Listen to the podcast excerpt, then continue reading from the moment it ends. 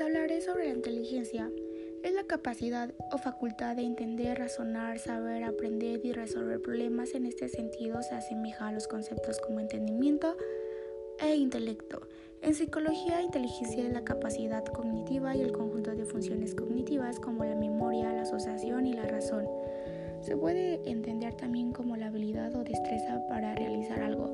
Existe la inteligencia emocional, que es la capacidad o el conjunto de habilidades del ser humano de percibir, comprender, expresar y gestionar sus emociones y entender las emociones de otras personas. Permite usar esa información para modificar las formas de pensamiento y el comportamiento. La artificial es un concepto científico que hace referencia a una forma de tecnología que incluye el diseño y la creación de entidades u organismos que tengan la capacidad de realizar procesos de análisis, comprensión y razonamiento semejantes a la inteligencia humana. Inteligencia múltiple es un concepto desarrollado por el psicólogo Howard Gardner y hace referencia a la existencia de diferentes tipos de inteligencia en el ser humano.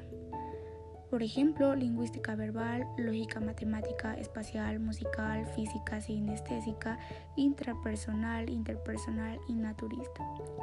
Inteligencia intrapersonal e interpersonal.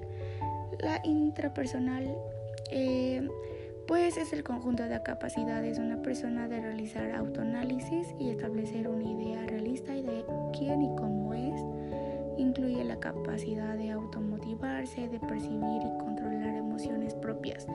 En cambio, la interpersonal es el conjunto de capacidades del ser humano de establecer relaciones con otras personas y de percibir y comprender los sentimientos, emociones e ideas de otras personas.